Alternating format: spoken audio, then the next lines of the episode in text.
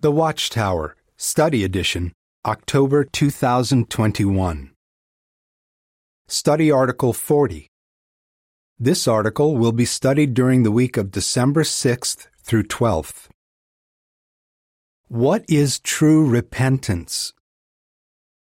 Theme text I have come to call sinners to repentance. Luke 5:32. Song 36 We guard our hearts. Preview True repentance involves more than simply saying that we are sorry for a sin we have committed. Using the examples of King Ahab, King Manasseh, and the wayward son of Jesus' parable, this article will help us understand what repentance really is. It will also discuss factors that elders must consider when weighing the repentance of a fellow believer who has committed a serious sin. Paragraphs 1 and 2 question How did two kings differ, and what questions will we consider? Let us look closely at two kings who lived in ancient times. One ruled over the ten tribe kingdom of Israel, the other over the two tribe kingdom of Judah. Though they lived at different times, they had a lot in common. Both kings rebelled against Jehovah and corrupted his people. Both were guilty of idolatry and murder. However, there was a difference between these two men. One of them pursued a wicked course to the end of his life, but the other repented and was forgiven for his terrible deeds. Who were they? Their names were Ahab, king of Israel, and Manasseh, king of Judah. The differences between these two men can teach us a lot about a very important subject repentance. What is repentance, and how is it shown? We need to know because we want Jehovah to forgive us when we sin. To find the answers to these questions, we will examine the lives of these two kings and see what we can learn from their examples. Then we will consider what Jesus taught about repentance. What we can learn from King Ahab's example. Paragraph 3. Question. What kind of a king was Ahab? Ahab was the seventh king of the ten tribe kingdom of Israel. He married Jezebel, daughter of the king of Sidon, a wealthy nation to the north. The marriage may have brought wealth into the land of Israel, but it also further damaged the nation's relationship with Jehovah. Jezebel was a Baal worshiper, and she incited Ahab to promote that despicable religion, which involved temple prostitution and even child sacrifice. No prophet of Jehovah was safe while Jezebel had power. She had many of them put to death. Ahab himself was worse in the eyes of Jehovah than all those who were prior to him. 1 Kings 16:30. Jehovah was not blind to the actions of Ahab and Jezebel. He was totally aware of what they were doing. Mercifully, though, Jehovah sent the prophet Elijah to warn his people to change their ways before it was too late. But Ahab and Jezebel refused to listen. Paragraph 4. Question.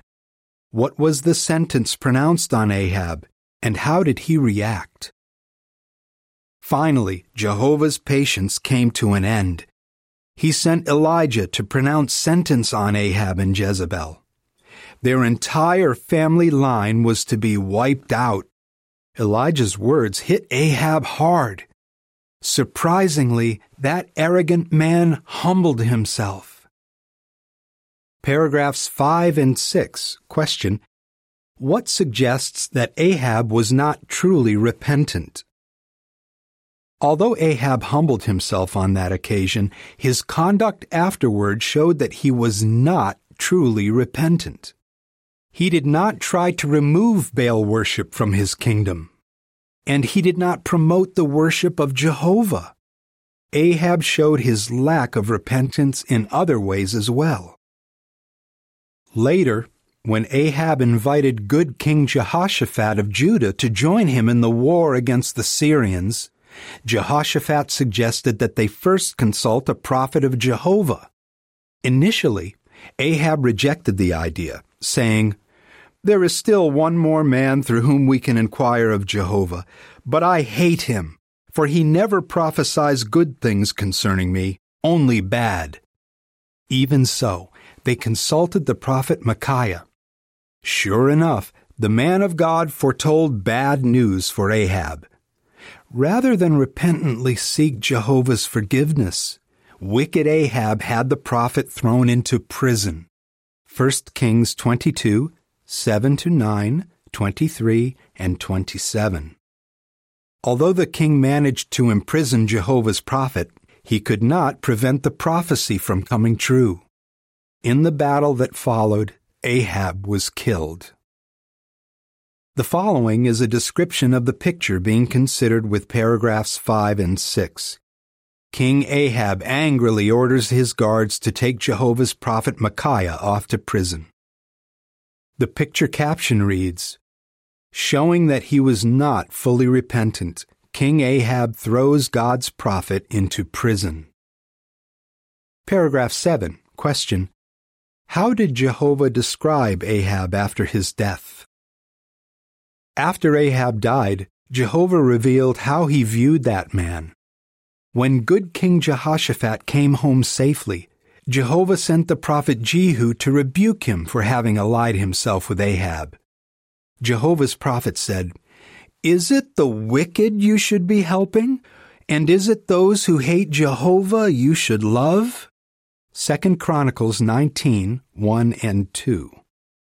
Now consider, if Ahab's repentance had been genuine, surely the prophet would not have described him as a wicked man who hated Jehovah.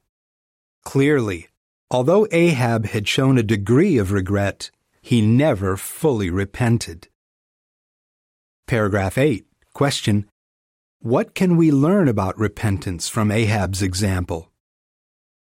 What can we learn from Ahab's example?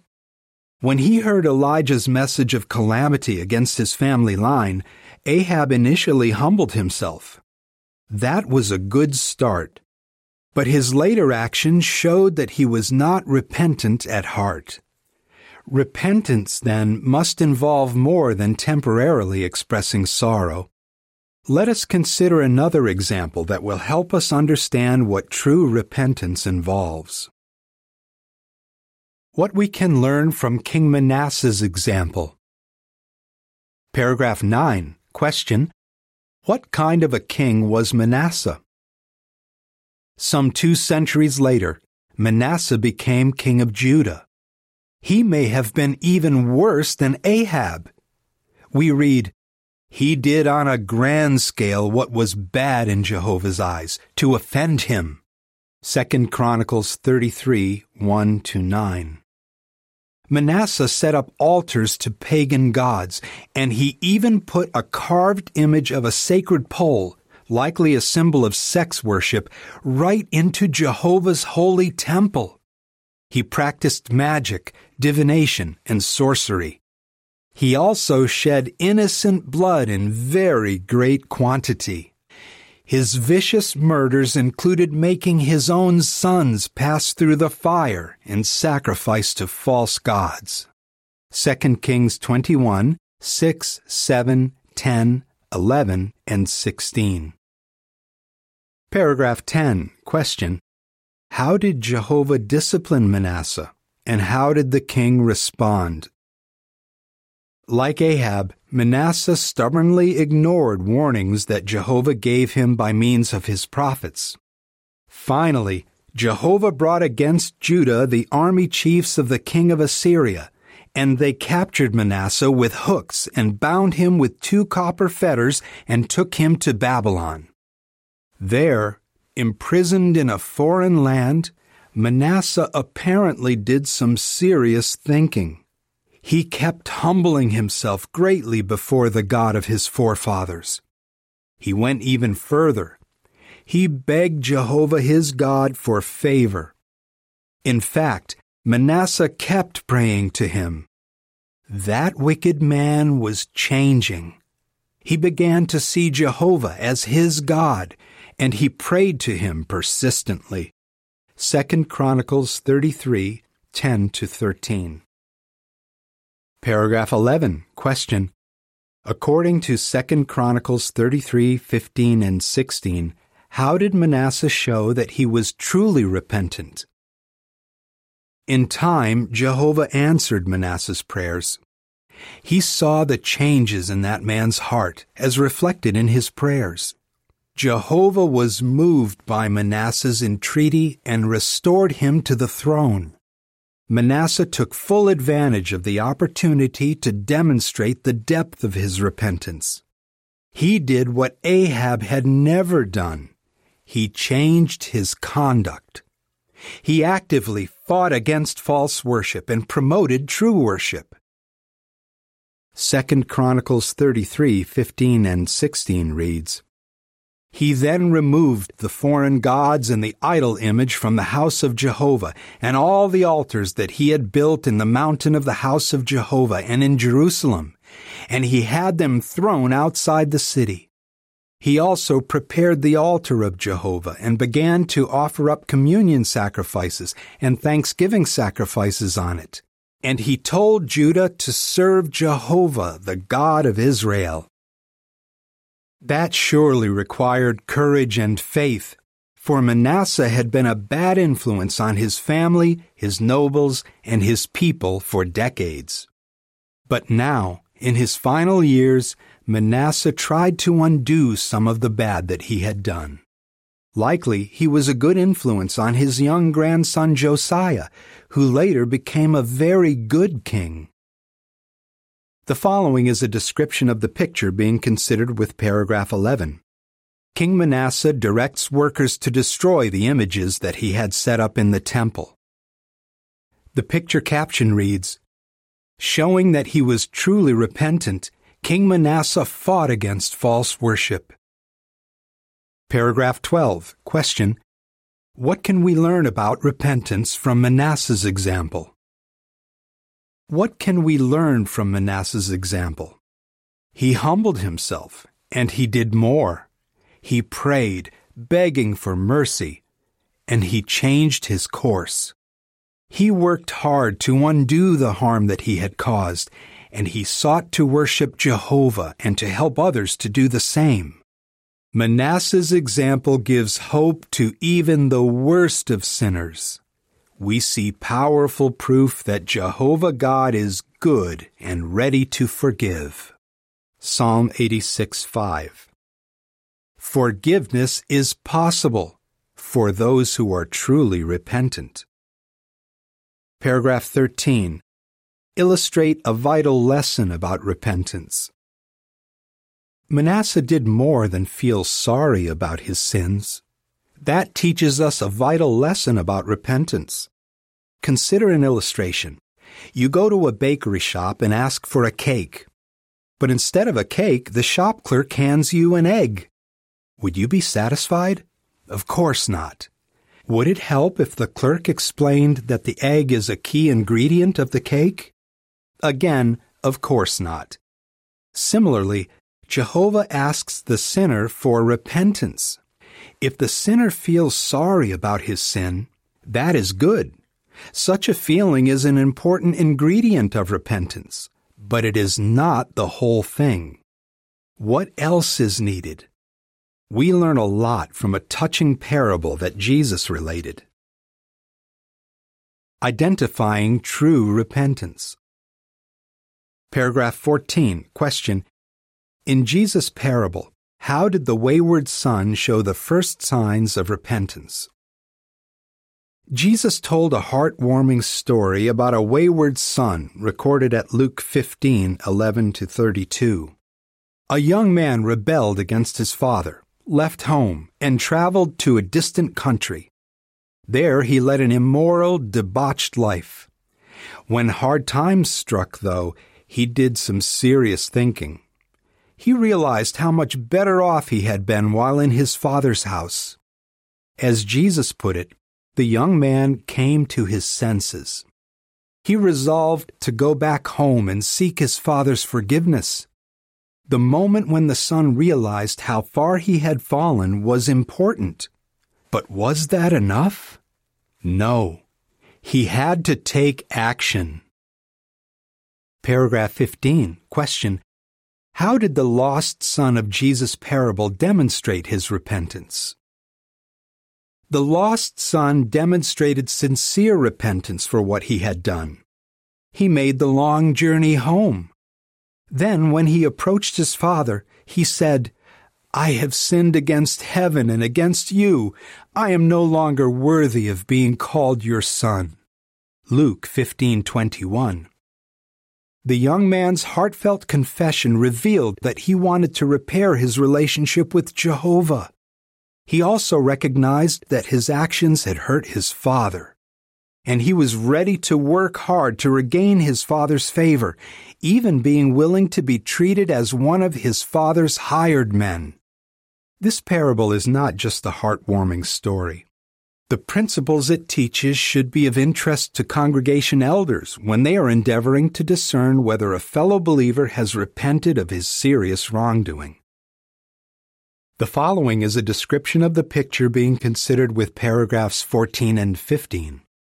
The wayward son, worn out after a long journey, is relieved when he finally sees his home in the distance. The picture caption reads After the wayward son came to his senses, he made the long journey back home. Paragraph 16. Question. Why might it be difficult for the elders to discern the extent of someone's repentance? It is no easy task for the elders to determine whether someone who has committed a serious sin is now truly repentant. Why not? The elders cannot read hearts, so they must rely on outward evidence that their brother has had a complete change of viewpoint toward his sin.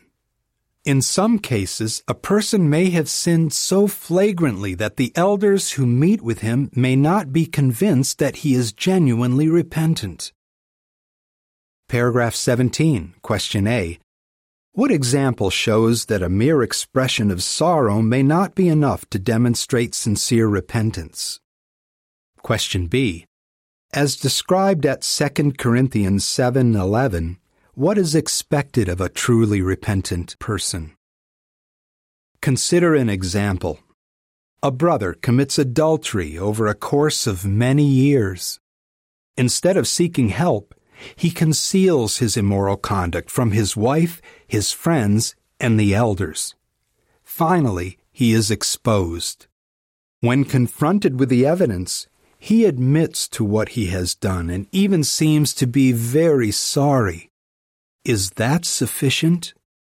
The elders handling such a case would surely need to see more than sorrow. This was not a momentary lapse of judgment, but a wicked course that lasted for years. The wrongdoer did not voluntarily confess. He was exposed. So the elders would need to see evidence of genuine changes in the sinner's thinking, feelings, and conduct. 2 Corinthians 7:11 reads, For see what a great earnestness your being saddened in a godly way produced in you Yes, clearing of yourselves. Yes, indignation. Yes, fear. Yes, earnest desire. Yes, zeal. Yes, righting of the wrong. In every respect, you demonstrated yourselves to be pure in this matter. It might take the man considerable time to make the needed changes. Very likely, he would be removed from the Christian congregation for a period of time. Paragraph 18. Question. How can a disfellowshipped person show genuine repentance, and with what outcome? To show that he is genuinely repentant, a disfellowshipped person would come to the meetings regularly and follow the elder's counsel to have a good routine of prayer and study. He would also diligently avoid the circumstances that led to his wrongdoing. If he works hard to repair his relationship with Jehovah, he can be assured that Jehovah will forgive him fully and that the elders will restore him to the congregation. Of course, when dealing with a wrongdoer, The elders evaluate each case in the light of its unique circumstances, and they avoid judging harshly. Paragraph 19. Question. What does true repentance involve? As we have learned, true repentance involves more than saying we are sorry that we have pursued a sinful course. It also involves a genuine change of mind and heart that leads to taking positive action. This includes abandoning a wrong course and turning around to walk in Jehovah's ways again. Ezekiel 33:14 to 16 reads, And when I say to the wicked one, You will surely die, and he turns away from his sin and does what is just and righteous, and the wicked one returns what was taken in pledge and pays back what was taken by robbery, and he walks in the statutes of life by not doing what is wrong, he will surely keep living. He will not die.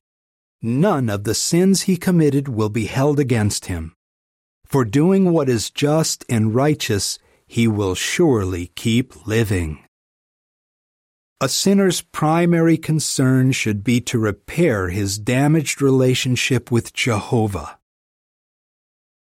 calling sinners to repentance. Paragraphs 20 and 21. Question. How might we help someone who has fallen into serious sin? Jesus summed up an important feature of his ministry by saying, I have come to call sinners to repentance. Luke 5:32. That should be our desire as well. Suppose we learn that a close friend of ours has committed a serious sin. What should we do? We would only harm our friend by trying to cover up his sin. Such efforts never succeed anyway because Jehovah is watching. You can help your friend by reminding him that the elders want to help. If your friend refuses to confess to the elders, you should inform the elders about the matter thereby showing that you truly want to help him. His relationship with Jehovah is at risk. Paragraph 22. Question. What will we discuss in the following article? What though if a sinner has traveled so far and so long into a course of sin that the elders decide he must be disfellowshipped? Would this mean that they have treated him unmercifully? In the next article, we will take a closer look at Jehovah's merciful way of disciplining sinners and how we can imitate it. How would you answer? What can we learn about repentance from King Ahab's example? What shows that King Manasseh was truly repentant? What can we learn about repentance from the wayward son in Jesus' parable? Song 103 Shepherds, Gifts in Men. End of article.